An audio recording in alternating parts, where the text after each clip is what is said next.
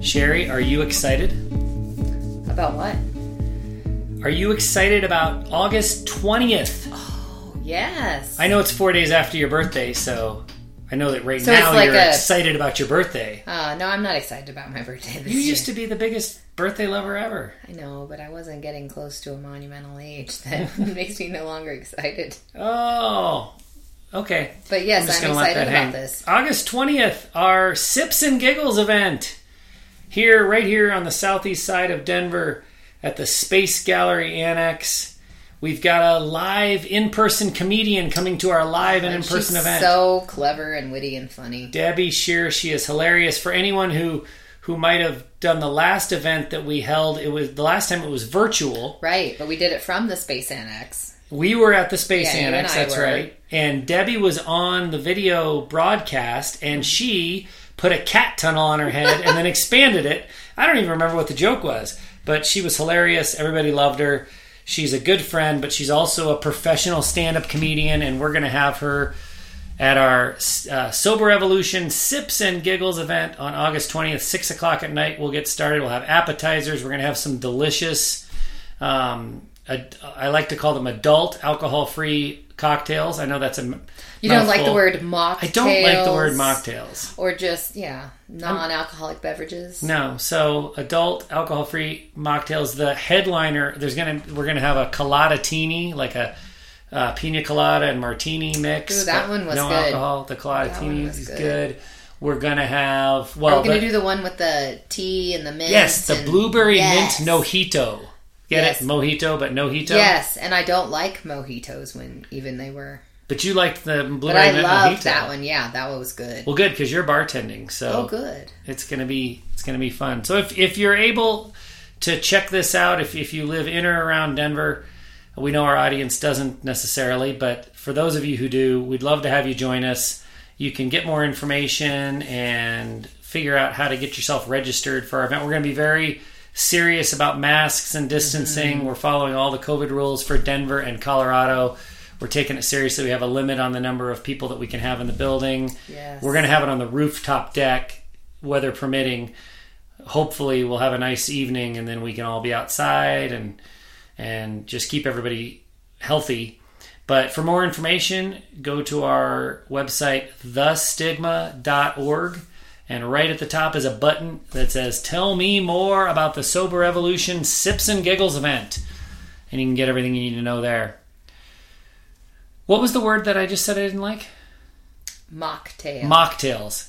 You know, there are a lot of words that I don't like. I'm kind of an opinionated ass, really, if you think about well, it. Well, not so much an ass, but you are opinionated. Words that I hate. That's kind of where I wanted to start. And one of the words, I know that's crazy. Words The- I hate. Let me just take an hour. The title of this episode is Getting From Here to There. Because I hate the word journey. I like the band Journey. I hate the word journey. I didn't hate it before we started doing this for a living. Journey. But now that I live in the recovery world, lots of self help stuff, uh, the word journey is overused. Overused, you know. You're on this journey from alcoholism to sobriety. And so whenever I'm writing, whenever I come to a place where the word journey would fit perfectly, you I pull out will- your thesaurus and no, I'll use like 10 or 12 words to describe what a journey is. Any way to instead avoid of using one word to be efficient know, I and know. make it easier to read. the road to recovery. I hate that. The journey. I, I don't know why, but I, it's it's not my favorite. And I was thinking about all the you know it. All of us opinionated asses in their recovery community. We've all got a list of words that we don't like, and we've heard from readers and listeners too. Codependency is a hot button people don't like. I don't even like the word recovery. We've talked about this. I don't I like the idea did. of going from going back. Recovery says we're going to go back to where we were, but nobody wants to go back to where. Why would you want to go back to the place you were before you started drinking that caused you to become an alcoholic drinker? But I did hear you want to go to a better place. But I did hear somebody describe what recovery meant. Okay. And uh, you and I talked about this um, one time in a parenting conversation one of our kids was exposed to something very early, and I said it changes the way he was supposed to be at this point. Okay. Like that right there. So the word recovery was recovering you from the beginning to where you were really supposed to be, who you were meant to be. Okay. And having those obstacles in the way has changed who you were. So it's just getting you back to where you were supposed to be. That person you were meant to be, the person that you were born to be. Okay. And that's how they describe recovery. I'm still not a big fan of the word, but I felt like that was better. Yeah. Because I feel like in my recovery, I am working to this. I have kind of figured out this one trigger point for one of my issues, and I'm trying to get before that happened. It's not like I can erase the memory, but Yeah. I can rewrite the story afterwards. Yeah. So it's Okay. getting back to who you were supposed to be. I like the word recovery slightly, or I hate the word recovery slightly less than I hated it a few minutes ago. Yeah, That's a good explanation. Still not my favorite, but it could be worse. but yeah. But then, you know, then there's like falling off the wagon. Ugh, so gross. Such a gross way to describe someone who's it's kind of a cool story. relapsing. Yeah, but I, I like don't- your pick, you know, like the whole story of how that happened, like that. I mean, you know, yeah, drunk falling off the wagon, and then yeah, somebody gives him a hand and yeah, pulls him back onto the get wagon. pulled up and get back on, and But my all-time favorite word I hate in the recovery community is teetotaler. I mean, falling I- off the wagon and teetotaler. What like? I, I mean, this tea- this you just proves this just proves that alcoholism has been around since before the invention of the wheel. Because what? Why? Because the wagon. alcoholism. well, think about it. The first use of the wheel wasn't a car. We didn't have motors yet. They invented the Well, wheel, yeah. and they're like, "Well, look, we can put stuff on a on a platform and drag it using this wheel thing." Do you think That's they how long like that? Those people alcoholism has that. been, been been around since. Well, have you looked up what teetotaler meant? Because you used that word like years ago, and you're like, I don't want to be a teetotaler, and I was like, I've never heard that word in my entire life Really? Until you said it like Oh no, ten it's, it's a thing. years ago. I I, know, but it where does what does it mean? Like, where did it come from? you you're you drink non-alcoholic drink, beverages. You total around your tea. You're drinking tea instead of I, you total Alcohol. around like you carry around your tea yeah. instead It's of. it's old English. It, the word is so old. It's from the invention of the wheel time Oh my gosh! when I, alcoholism I started. I hope anybody listening wants to email Matt like the origin of the word gross old world old word. Ugh. i don't like it. But so the point is the journey or the getting from here to there you've got a starting point and an end point. And i've thought about this. When it comes to whether it's your personal sobriety you are the alcoholic and you need to get clean or it's the relationship that needs the repairing the the sobriety has taken place but the relationship is still a mess and we need to get you from Here to there. from here to there the starting point you know what what do you want what do you want to accomplish before you take off on this journey Well, I heard you want- it's not about the destination; it's about the journey. Does that make you aggravated when it's? that's not my favorite saying but i, I love the content of the saying i just mm-hmm. those words are like fingernails on a chalkboard for me. But that's okay. So the starting point we want a better relationship right? And the end point is we get a better relationship hopefully. And but all the work the i mean i my i'm looking at my notes that i wrote for this discussion and i wrote the journey's a bitch. The journey's hard. Journey sucks. Getting from i want a better relationship to i've got a better relationship. I suppose this doesn't necessarily even need to re- apply directly to alcoholic relationships. This can be any kind of relationship that's gone off the rails. But i want a better relationship and getting to that better relationship is very difficult. For the purpose of this discussion i do think it's important that we recognize that the things that we're going to talk about here today um, sobriety is a prerequisite for this. So there definitely we've spent a lot of time working with people on that are in active alcoholic relationships. So in other words, their their loved one, in most cases their spouse, is still drinking, and they can still work on their own personal recovery. They can still work toward health, setting boundaries, learning about and moving away from codependency. There are lots of things that can be done to make it a healthier situation for yourself, even if you're in a situation where the drinker is still drinking.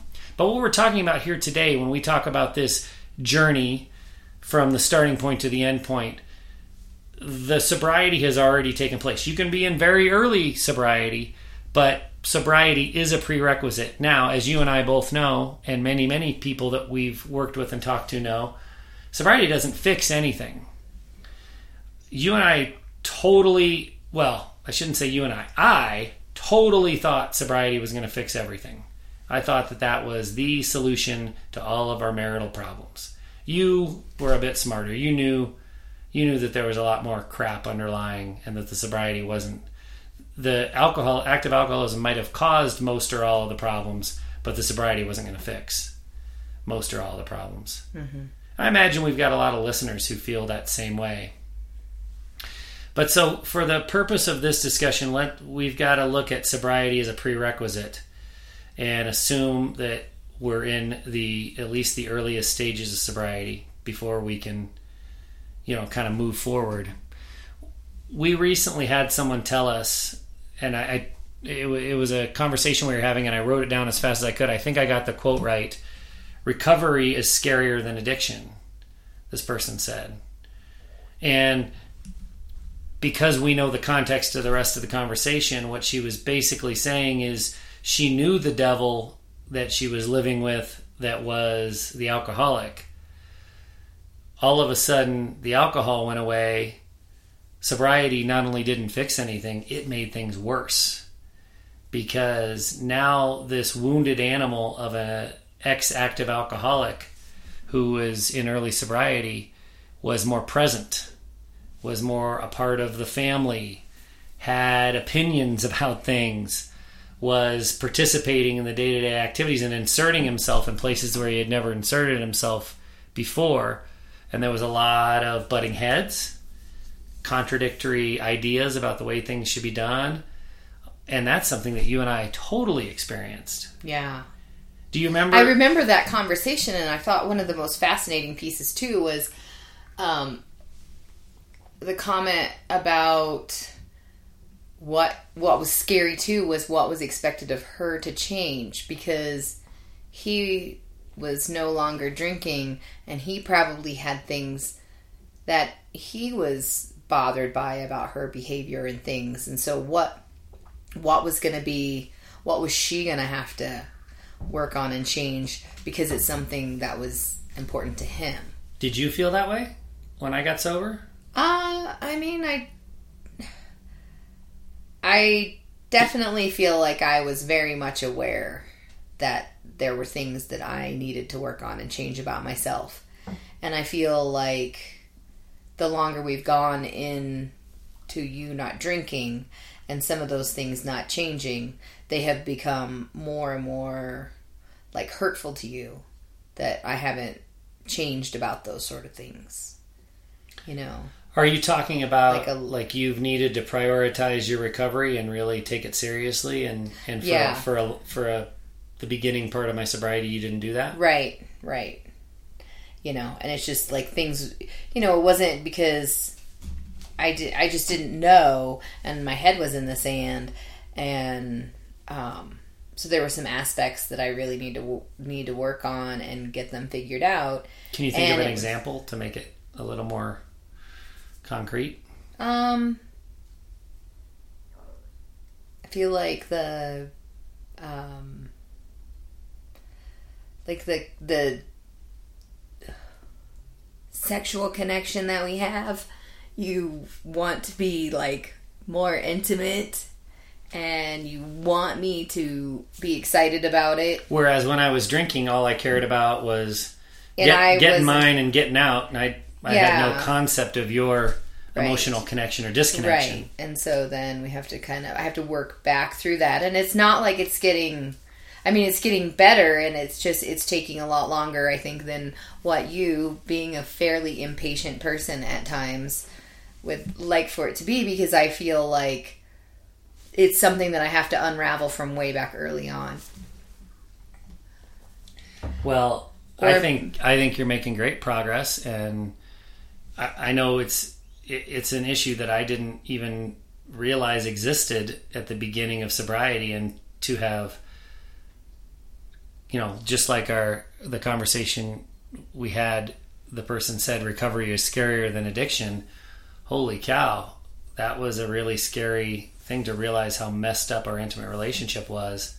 But to have now that we're moving forward again mm-hmm. making progress even though we're a long way from solved Yeah, I mean, and and you know, it's not an easy subject to talk about and deal with, especially really? if you have a lot of discomfort about it. Really, I couldn't tell when when I put you on the spot asking that question.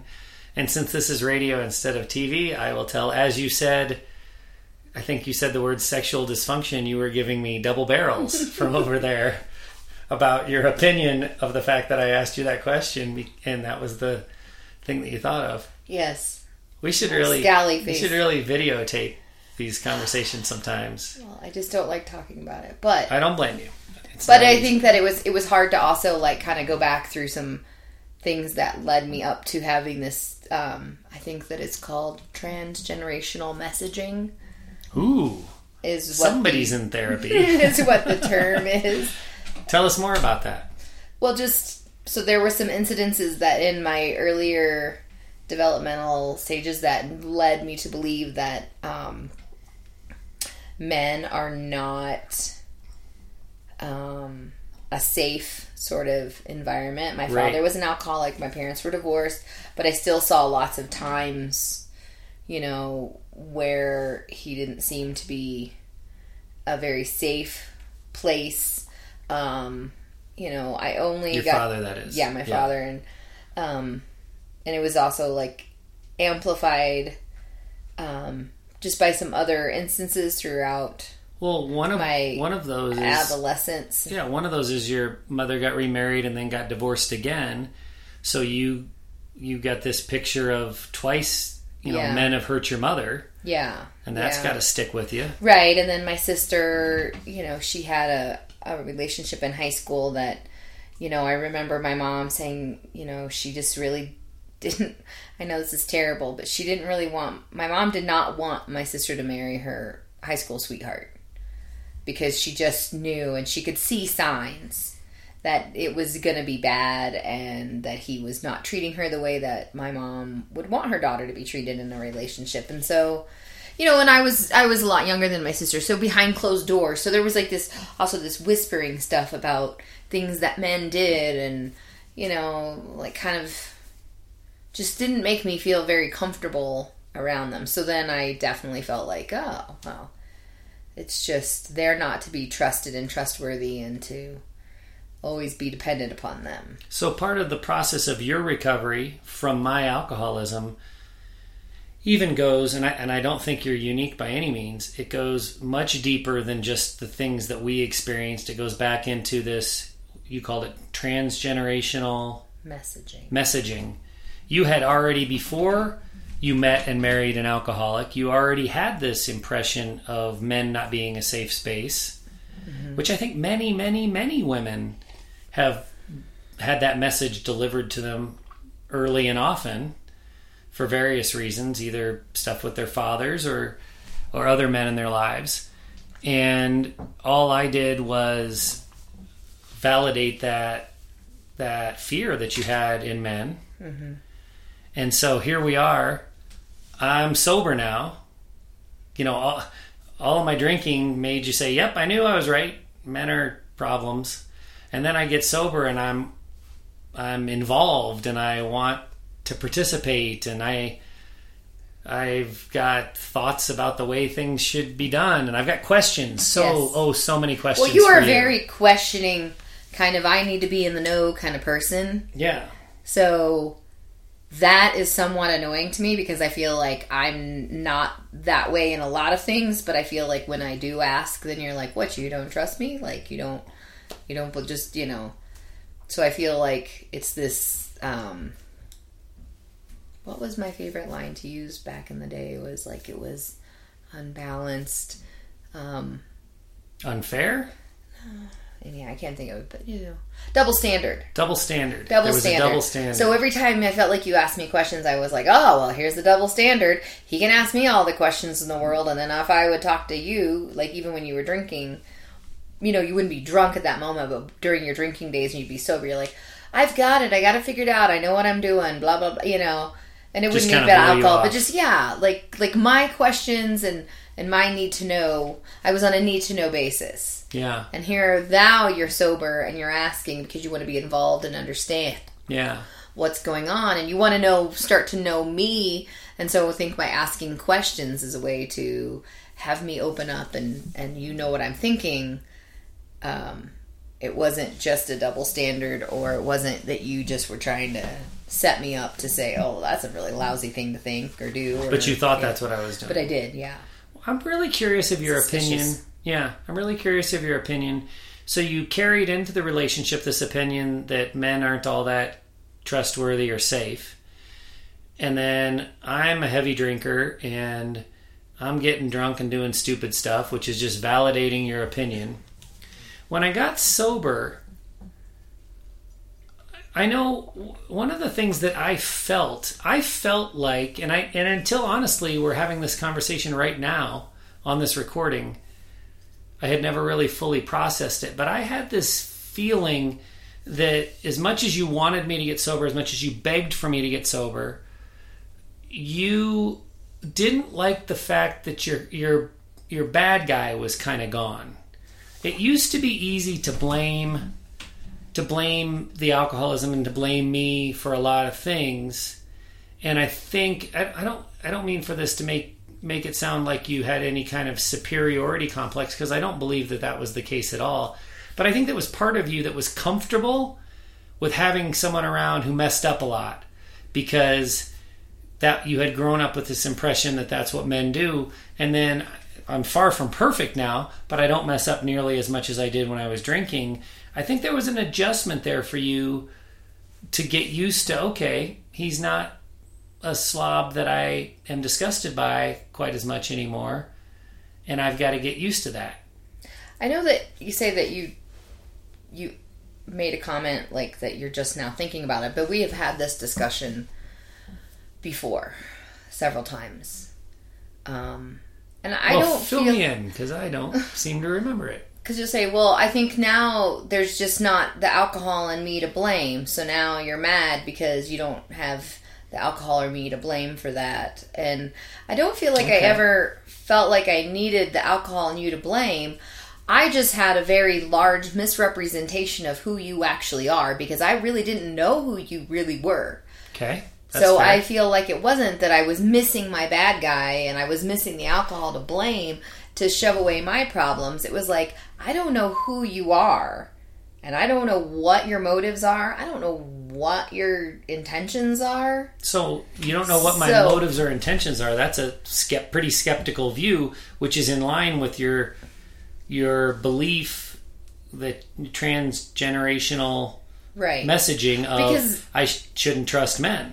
right. I don't and know I feel what like this guy wants. Well, that's well because that's what it was. It wasn't that I wanted to have you be drinking so that I could have this.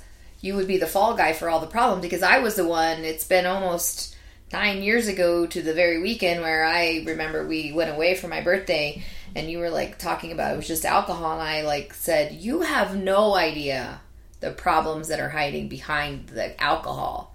We have so many more because I knew that I was so conflicted by the way I felt about you by that point.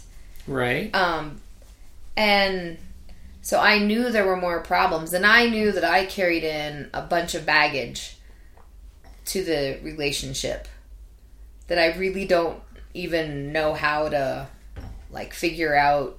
Like you know, I'm just feel like I'm just now working on myself in a more serious capacity that I feel like I can even explain and understand. Well, So it wasn't that you were the bad guy and you were drinking and I had somebody to blame. Because I also knew that I had a bad temper and I couldn't put up with your shit sometimes and I would scream and yell and throw I remember one time I dumped over your plate of spaghetti in your lap and I don't remember that. I wonder if I was drunk. you had been drinking and but I was like, but you laughed and I laughed, but I was still so mad. Like, so I mean, I knew that I had like all of my other problems. So I didn't. I knew that it wasn't just you and drinking, but I didn't know you because we met and you were every time we hung out, we got drunk Yeah. when we first met. So I felt like you had the you were getting this education, you had this job right out of college, you were going to be somebody that would be a good provider and and you always made me laugh and you were, you know, you had a lot of really great attributes, but I didn't know deep down who you were because you were still so clouded with alcohol and I didn't know who you'd become. Okay. Come. So I, I see, I hear that what you're rejecting is the idea that you missed having this evil bad guy in your life that you could blame everything on. Yeah, you're, you're rejecting that. Yeah. But you, but you do say you didn't know, you didn't know who I was, And I didn't trust who I and you didn't trust. Well, you didn't So trust me partially because you didn't know me, but you also didn't trust me partially because I was a man, and you had been taught not to trust men. right. Do you think that's fair? Right. Even at, and I think I told you one time you could be like everything I think that I want in a man and you still wouldn't make me happy because I wasn't happy. Right. Well, this goes back to So it's not like I wanted to have a fall guy. But but this goes back to the recovery is scarier than addiction. When I was drinking, okay, maybe I'm not the fall guy, maybe I'm not to blame for everything. Maybe I'm not the evil bad guy, I think is what you said. But still, if you looked at the calamity that our life had become, you could say, "Oh, I'm married to an alcoholic." But when you're married when I'm sober and things are getting better and I'm getting, you know, it took some time, but getting some more emotional maturity and learning how to handle life as an adult unintoxicated you you know you might not be looking looking for the bad guy but you you you didn't immediately trust me. You didn't immediately you know feel confidence in the things i was saying. So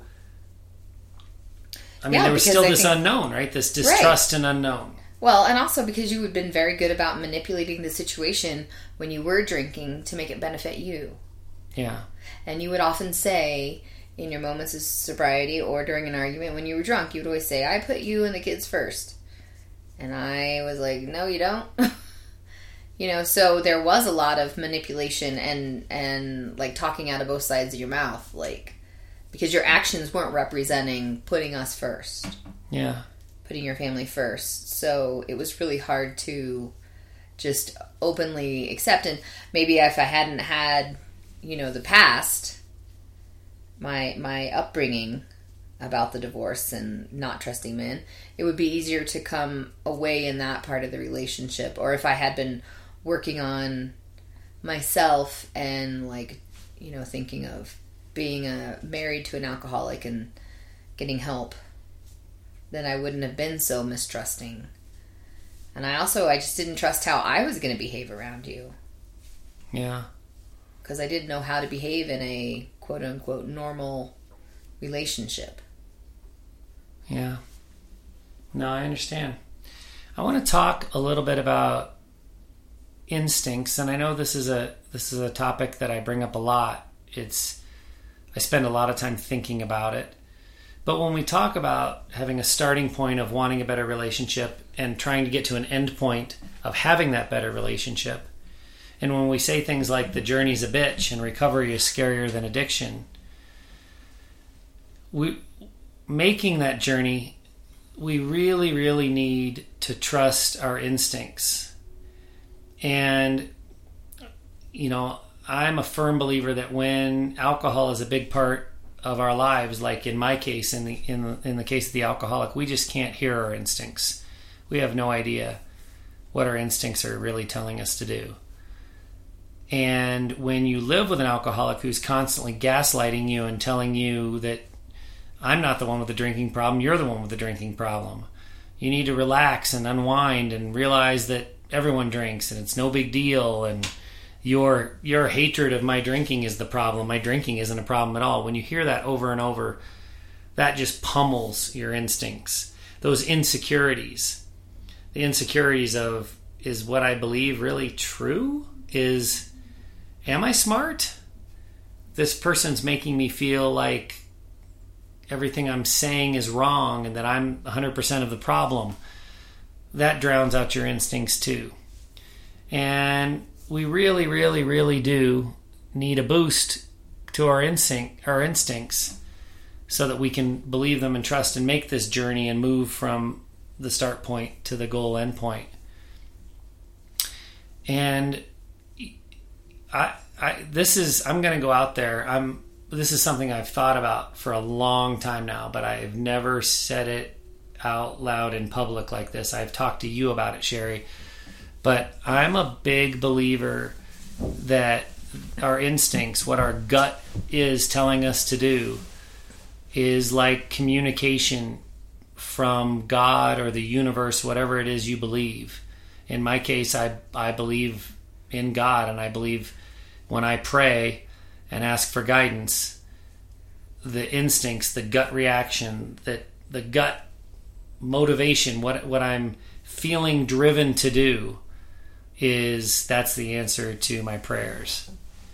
I I don't believe you know that any higher power is actually going to talk to me using the English language and my ears as receptors, but I believe that you know the moves that I make throughout the world, if I'm being true to myself, and you know you also got to have some principles there, right? I'm going to be loving and I'm going to be kind and I'm not going to hurt other people and I'm going to try to do things for the betterment you know of others. Be in service that's another that's a big topic these days you know being in, of service to others. But if i do all that then my instincts will be pure and that they are actually messages for for me to follow does that make any sense what do you think when i say that I think that i mean you've heard me say you. it before Yeah, I think that I don't know. I, I definitely learned not to trust my instincts, um, in a lot of ways because I feel like I didn't. I feel like my instincts. Okay, so I feel like my instincts that I grew up with, not to fully trust men, not to totally rely on somebody else, not to depend on somebody else. I mean, like having that sort of relationship sounds a little codependent, but if it's a two way street, you know, it seems a little bit more less codependent. to have a relationship where you do trust yeah, yeah So having that, so I feel like codependency is not not all I know bad it's right. So Okay. what I'm saying, like, so am I having like when you talk about instincts? Well, my instinct is not to trust you. Yeah. My instinct is like, what are you going for? Why are you trying to manipulate me? I mean, we had just another podcast where we talked about like one day you would think about one thing where it was all my problem with drinking, and then the next day it'd be like, no, it's my problem with drinking, and then the third day you're like, okay, so I've got this problem with drinking, and now I'm going to come up with this plan. My instinct was like, oh my gosh, he is setting me up. It's all been this plot. So my instinct was not to trust. So I don't feel like like those are good instincts because now I'm supposed to like trust you. but that So all, those are not instincts; those are just guttural reactions. but that all so came, deciphering between the two is a lot harder, I think, than what one might think. It's not easy, but that all what you just described came from the transgenerational messaging, the things that happened to you as a child that taught you not to trust men. right, but then like unless you're going through the process, I won't say the journey, then you can't really break it down. And if you aren't willing to like look at it and break it down, then you don't understand that there's a difference between reactivity and instinctual behaviors. Well, I think that's the point. We can't follow our instincts. We can't follow the messaging from the universe until we get the insecurities out of the way. I think I think what's what's dominating you you is this insecurity about not trusting men and and men aren't you know men well, are bad. Well, it's also not trusting, fully trusting anybody, um, but men particularly. yeah. Yeah. So But we so we've got to clean just like just like sobriety is a prerequisite for relationship recovery. Cleaning out these insecurities that are blocking you I, I believe that when you describe that situation it's hard for you to follow your instincts because it's hard for you to hear your instincts I believe that there's insecurity that's kind of like a barrier to that. And you're working on it. So that's great. I don't mean for this to be a criticism. I'm not trying to lump all our problems on you. That's the last thing I want to do.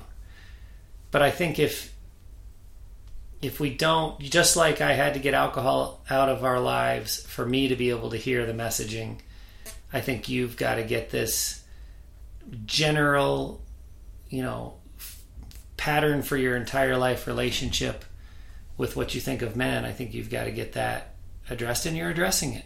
Yeah. You're doing it. Does it does does it feel to you like like th- these insecurities, these bad feelings are are repairable? Like it's it's it's gonna get better. Whether whether it was stuff that you received as a child or messaging you received from me during my uh, active addiction, where you said, "God, this guy's no good, and I'm stuck to him." Does it does it feel like you're making progress in getting away from those feelings? Yeah, I feel like I am making progress. Um, I feel like it's a hard fight to feel like and understand the difference between a reaction because you're, you're talking about guttural reactions being instinctual, but my instincts are not are not necessarily the good things that I should be thinking about, like all the time. Yeah. Like they're negative messaging or something. Well, so they're they're blocked. They're blocked by this insecurity.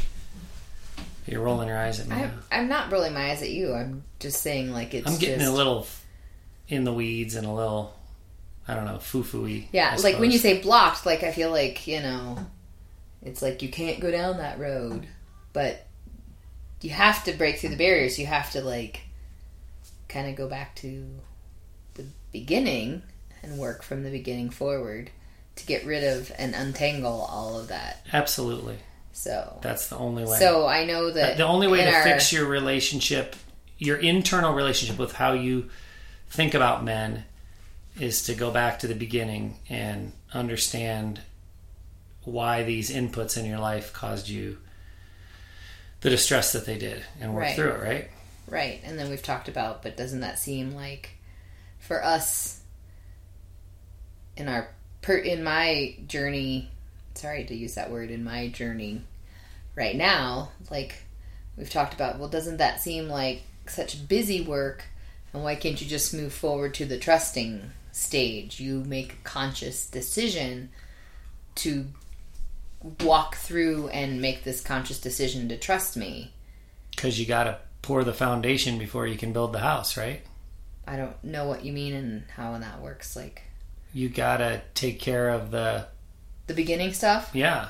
and that's where I, f- yeah. But when we were talking, you're like, sounds like that would be a lot of busy work when you would just need to get rid of this block and just make the conscious choice to trust me. Well, that sounds a lot like saying to an alcoholic, you just need to stop drinking. Why can't you just stop drinking?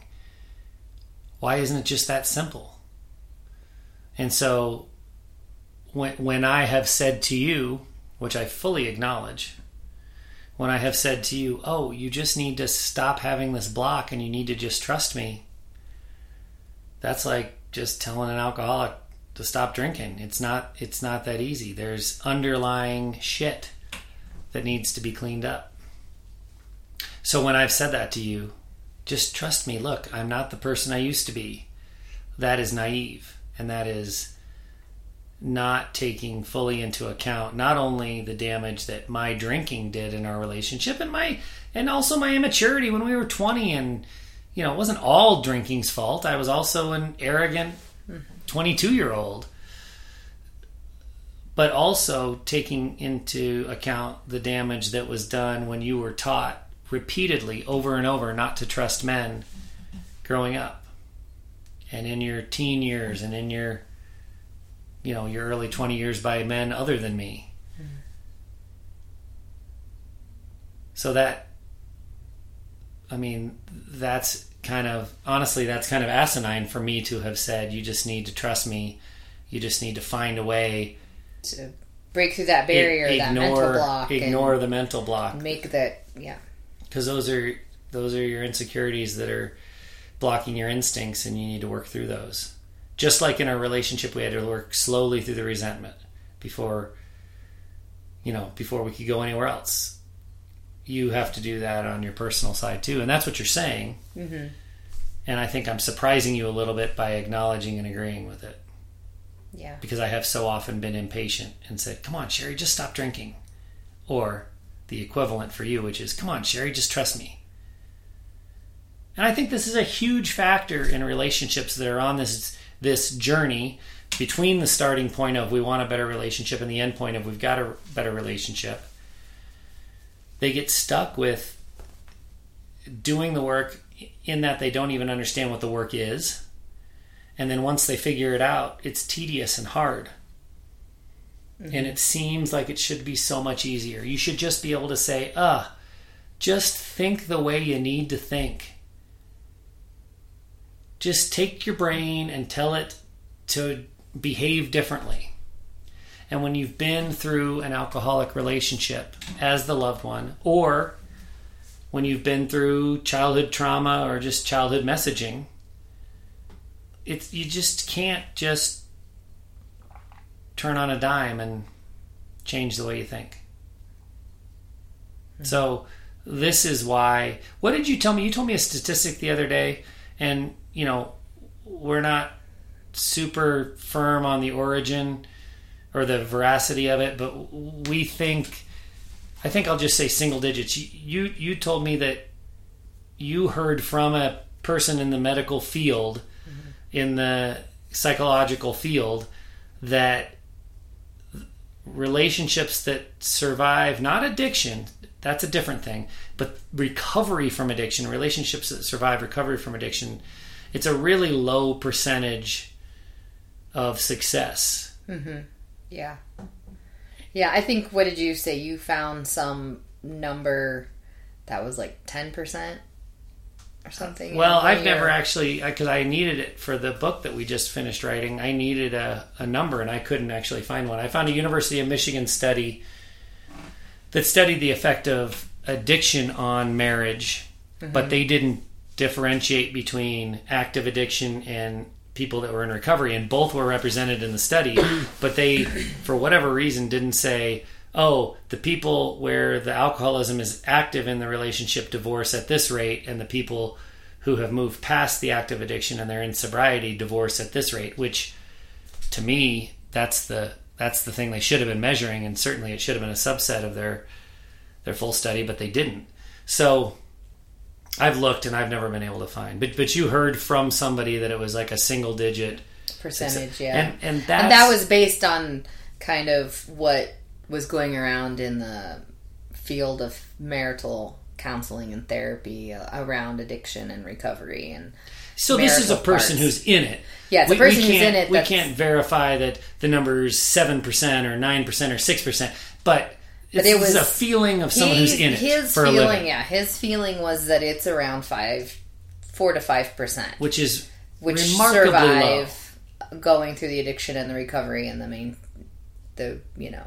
And that's the whole purpose of this podcast and the purpose of this discussion to acknowledge that it isn't easy, to acknowledge that, you know, I, I don't want to be Debbie Downer over here, to acknowledge that not many couples make it, but to provide our experience in navigating how difficult it is and also acknowledging, you know, for those of you that are in it and are trying, that we know how hard it is. Like, don't.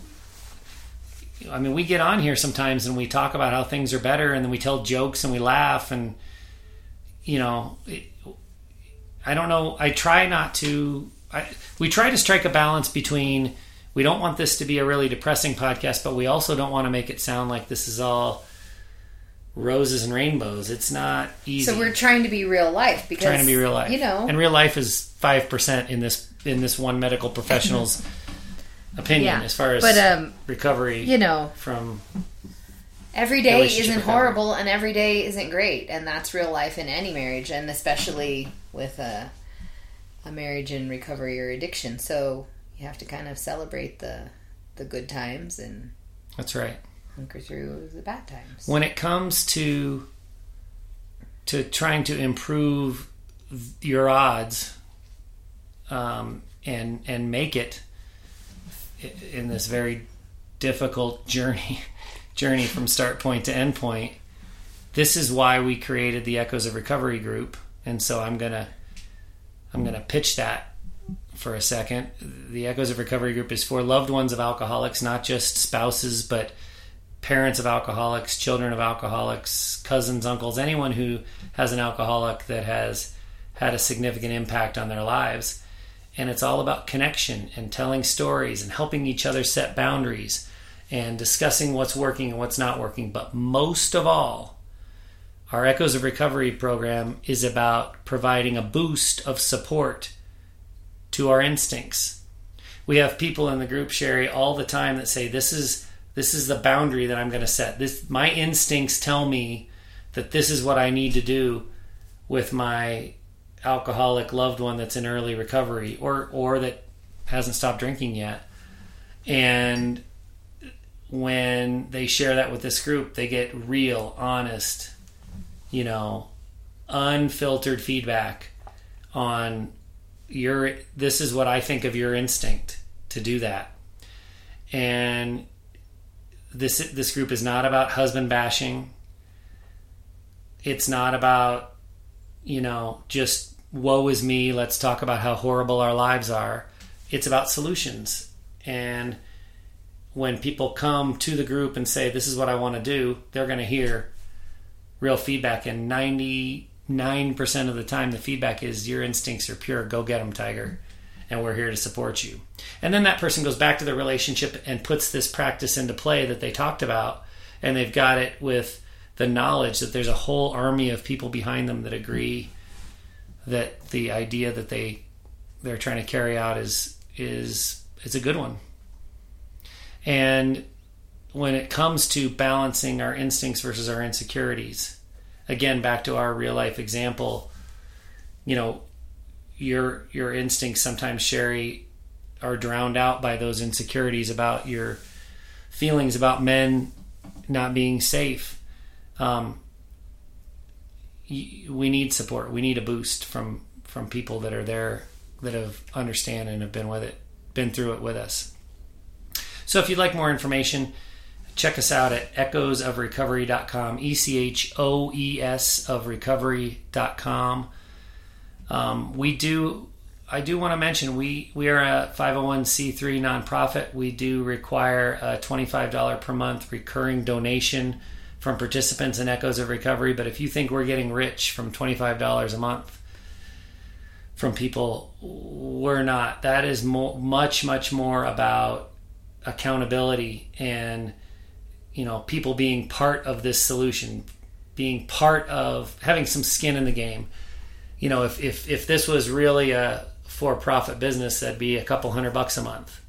But that's not what this is about. This is just about you participating at this what you know what you and I firmly believe is a really reasonable level so that you've got incentive to participate you've got incentive to be on the calls you've got incentive to do the writing you've got incentive to communicate and support each other and that's what that 25 bucks is all about it's not it's certainly not making us rich it's right. and uh, it's more about it's more about you than it is about us mm-hmm. I cut you off. What were you saying? Always to say, and then just to kind of help fund some future um, projects that we would like to do. So absolutely, yeah, absolutely. Often, we only are able to receive the love from others that we think we deserve, and conversely, we are able to accept the negativity from others that we also put on ourselves. So these are limitations. Only being able to accept the love from others that we think we deserve after we've beaten ourselves up and and you know knocked ourselves down for years and years on our way to adulthood and through through adulthood. Those are those are forms of insecurity. Wouldn't you agree? Mm. Yeah, definitely. Yeah. So so this is another area where the instincts need need some support so that they can win out. We need to understand that we are good people just trying to do our best to get through. And when we receive compliments, support, love from others, we need to embrace that and let it make us stronger. We need to open up our potential for the amount of love that we're able to accept. And conversely, we need to not take the shit from others that we give to ourselves. Humans are so good at self loathing and beating ourselves down. And then when we let other people do it to us as well, it's really it's really painful. It's really that this is just where all the insecurities live. And we need to do our best to get away from it. And it's not an easy lesson. You, Sherry, I think I mean you've talked about this. You you have a tendency to um, reject compliments um, and and not um, let others give you the credit that you deserve because of just kind of a uh, what's the, negative talk is that is that the the way you would describe that That compliments are negative talk. no your inability to receive compliments and accept. Oh, I find I think that compliments are loaded. I think that there's some suspicion and I wonder what the one the compliment is oh this is really nice but you need to do this what, I- what am I trying to get what is this person sucking up to me for? Yeah. like compliments are not just things or or then that ties the other thing about the insecurity is that thing that you're complimenting me on is like such an easy thing and so why would you compliment somebody on that? Like it like that's nothing. Is this tied into your belief that men are not to be trusted? Like, is it is it more? Do you feel that way more when I compliment you, or do you feel that way when anyone compliments? i feel that way when anyone compliments me You're just wondering what they're trying to get out of you. Yeah, I mean it's it's a multitude. Like I said, those things like oh they're just you know gonna say oh that was really good, but this is gonna be better, or they you know just feel the need to compliment me on something that's very simple to do. It's so interesting because compliments are designed by the complimentor to build you up, Right. but then you take it and say, "What's this person trying to get out of me?" Mm-hmm. and kind of twist it into a negative. Yeah, that's just my suspicion of other people. Yeah. But it doesn't leave room for you to receive all the love that's being thrown your way. Right. Right. Because I guess I don't feel worthy of that. Very, very, very typical in a relationship that has suffered from alcoholism because you've had years of being told you're the one with the drinking problem, all this is your fault, you're wrong. I should be able to drink every whenever I want. Your perspective is the problem. And after years and years of being told that, you start to believe some of that. And so going from that negative talk from me to you to having negative self-talk, that's a pretty easy easy step to make, right? Yeah, and like I said, like sometimes when there are compliments, I I look at like whatever I was doing was not much, Yeah. or it was easy, or it was very little work and effort on my part. So why would you compliment me on something that really didn't take that much? But that I have to also understand, and I know that I give out compliments, and I think more of people than probably what they think about themselves. So I'm beginning to understand that what might seem easy and nothing to me, but just the fact that I thought about it. Like I have a friend who's who I haven't seen personally in a while. Um, partly due to because of the shelter in place, but also they live further away. But she's really good about just kind of a surprise text every now and then. My birthday's coming up. I know I'm gonna get a text from her because she hasn't forgotten my birthday since the first year I met her. Yeah. I You know, know? who you're talking about. And She remembers my birthday too. and it's just it's just amazing because I'm really bad at that. Yeah, me too. But that's just her gift. So we all have different gifts. So I'm gonna have to text her and ask when your birthday is. I think I have. I'm not that bad. I think I have it marked on the calendar. I'm not. Um, but I just think like so. I'm I'm trying to start opening myself to say everybody has their own different gifts and and things that they do well. And so when you compliment somebody on something that would not would not be an easy thing for you to do, then I see the generosity behind it because I'm so appreciative of those people that can do these things like that. Or like people that are intuitive and ask questions during a conversation. I just listen to it, absorb it, and then I, you know, two days later think, oh, I should have asked this, or I should have asked that, or oh, I wonder about that. So I'm trying to be more accepting of compliments and just say thank you. Yeah. I'm even trying to stop saying it was nothing or it's no big deal. I just end it with thank you. Yeah. And I usually have a bitter taste in my mouth when I'm saying thank you Really? because it's so hard for me to. You know what that Just- bitter taste is? It's progress. You're making progress. It almost makes me throw up say thank you. Yeah. You're making progress, and I mean that's that's the point. That's the point to get from the starting point to the end point. So much goes into that, and if it was easy, the success rate wouldn't be five percent. But so, I'm glad that we talked about some topics with a little different slant than we've ever talked about them before.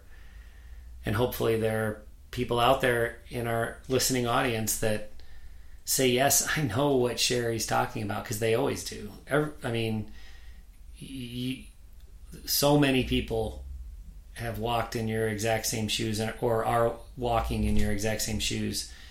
And the feedback that we always get is, you know, God, I feel exactly like Sherry. So I feel like we we kind of went a little deeper, explored some things that we haven't in the past, and I'm hope hopeful that um, that that we've still got some people that feel the way you do, and that they understand how hard the work is, but that the work is both necessary and doable. And that's exactly what you're in the middle of doing, right, Sherry? Yep. Transgenerational messaging. And it could account for a lot of things. and it's not unique to you. If it was unique to you, they wouldn't have had a name for it when you first described it. Yeah, like I when I first heard about it, I did lots of little YouTube researches and there's lots of stuff on YouTube about it. And the guy who formed it, There you go. created it, put the idea in places back in the 40s. So Excellent. Well, thanks for talking to us about it today. Thanks for being open. I, I know that you know there are topics that make you a little cringy, and I just, for one, I really appreciate your open honesty, and I know that our listeners do too. And if you appreciate conversations like this, if this is helping and you want to be a part of this sober evolution, if you want to be a part of destigmatizing alcoholism and alcoholism recovery, we would love your support at our fully tax deductible 501c3 nonprofit, The Stigma. And you can make a financial donation at thestigma.org backslash donate. For my wife, Sherry Salis, my name is Matt Salis, and we thank you for listening to another episode of the Untoxicated Podcast.